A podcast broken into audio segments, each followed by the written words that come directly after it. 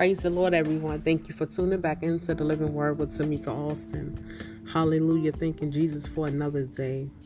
Hallelujah. You know, when it seems like nothing is changing, when Jesus don't hear us, when it seems like nothing is working. Glory be to God when you make one step forward and get two steps pushed back. Hallelujah. Glory be to God. Yeah, don't you know that's when you have to really walk by faith and not by sight? Hallelujah. Really get into that word. You got to put his word into action. Hallelujah. Because how will we know his word works if we never go through anything to, to activate that word?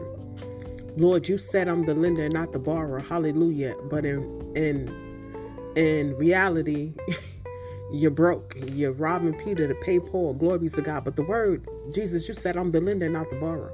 How we how can we not know that?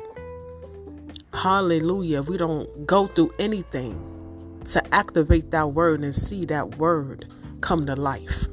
Glory. Hallelujah. Sick in your body. Jesus said, With your stripes I am healed. Hallelujah. How would you know the word works if we don't go through anything to use the word? So trust in the Lord. Give the word time to work. Don't give up. Don't give up just yet. Hold on. Keep praying. Keep breathing. Keep doing what's right. Hallelujah. Keep giving Jesus back his word. How we going to know the word works if we don't go through anything to activate the word? Put the word to your situation today. Stand on that word. Hallelujah. Give Jesus back his word. Don't back down. Don't back down. Give him his word and, and activate it. Activation day. This is activation day, y'all. You're going to get through this. We're going to get through this. Jesus is going to see us through.